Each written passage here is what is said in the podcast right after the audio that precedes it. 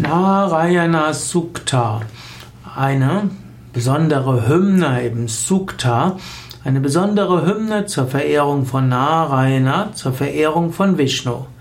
Narayana Sukta gehört zu den Veda-Mantras. Es gehört zu den heiligsten aller Veda-Mantras.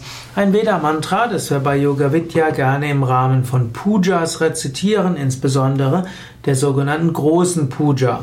Und bei den großen Pujas werden Veda-Mantras rezitiert, bei der sogenannten kleinen Puja werden keine Veda-Mantras rezitiert. Und die bekanntesten Veda-Mantras, die wir bei Yoga Vidya rezitieren, sind Purusha Sukta, Narayana Sukta und Sri Sukta. Dann gibt es auch noch Sri Rudram und Chamakam. Diese sind etwas länger und etwas komplexer und meistens rezitieren wir dort einfach das Om Triambakam Mantra, welches aus dem Sri Rudram kommt. Und so haben wir diese vier wichtigen Suktams. Sukta heißt übrigens das, was wohl gesagt ist. Su, gesagt, wohl.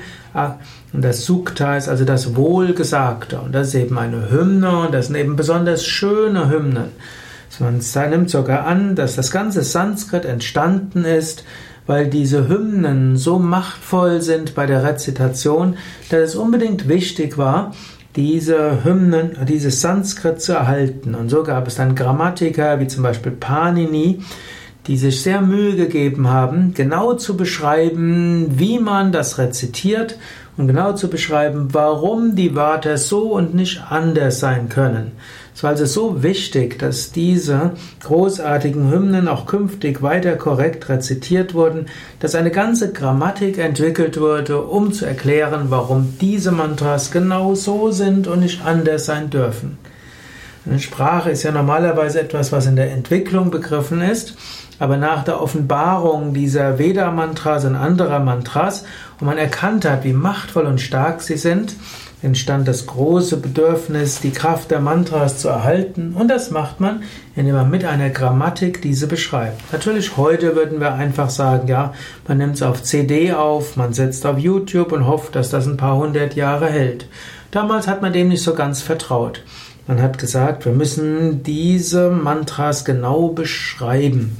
Und wenn dann Menschen diese Beschreibung und die Logik verstehen, werden sie für die nächsten paar tausend Jahre genauso rezitieren. Und so geht man auch davon aus, dass die Suktas von den Pandits, von den Brahmanen genauso rezitiert werden, wie sie vor ein paar tausend Jahren rezitiert wurden. Und Narayana Sukta gilt als eine der heiligsten Sukta. Hier wird Narayana angerufen, also Vishnu. Narayana ist aber auch, heißt auch oft wörtlich derjenige, der überall ist. Ja, na, Paul Deussen sagt nämlich, es kommt von Nara, von Mann, von Mensch und so ist hm, Narayana der, der in allen Wesen ist wird auch manchmal gesagt, derjenige, der Nara mit einem langen A heißt Wasser und Ayana heißt gehen, also derjenige, der aus den Urwassern geht. Hm, Vishnu liegt, lag ja auch auf dem Urwasser. Aber die schönste Übersetzung, die schönste Herleitung ist einfach Nara heißt Mensch und Narayana ist derjenige, der in allen Menschen ist und allen Menschen hilft voranzuschreiten und vorauszugehen. Gut, Narayana Sukta beschreibt also jetzt Gott als derjenige, der in allen Wesen ist. Und genau das ist die Essenz dieser Hymne.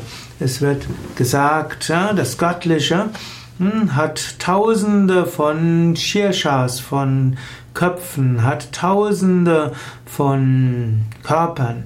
Dieser höchste Gott ist alläugig, er gereicht allen zum Heil. Er ist derjenige, der im ganzen All ist. Er ist der unvergängliche Gott. Er ist die höchste Wohnstätte von allem. Und äh, dieser Höchste kann von allen Seiten her gesehen werden. Also wo auch immer wir hinschauen, wir sehen nur dieses Göttliche. Dieses Göttliche ist ewig. Und das ganze All, das ganze Universum ist dieses Göttliche Narayana Hari. Und dieser Purusha, diese höchste Seele, ist tatsächlich eben all dies. Ich preise diesen Gott, der der Herr ist von allem. Er ist das Selbst von allem. Er ist das Bewusstsein vor allem. Er ist ewig, glückverheißend und unverrückbar. Diesen wollen wir erkennen, dieses Selbst von allem. Dieser Narayana, dieses höchste Bewusstsein, das ist das höchste Ziel. Narayana ist die höchste Sonne, Narayana ist das höchste Selbst. Narayana ist auch das höchste Wesen des Brahman. Narayana, also im Innern aller Wesen, ist dieses Höchste. Dieses Höchste im Inneren aller Wesen ist auch die Meditation, ist die höchste Meditation.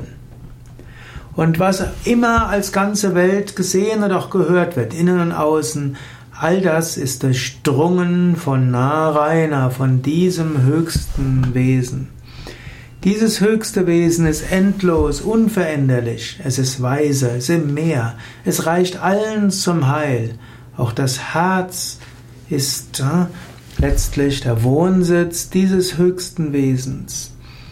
Und so könnte ich jetzt alles in der, der, Übersetzung vorlesen, aber du findest ja die vollständige Übersetzung auch im Yoga Vidya Kirtan Heft.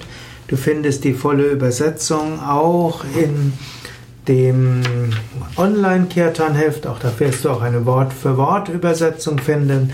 Den Devanagari Text, den Sanskrit Text mit und ohne diakritische Zeichen.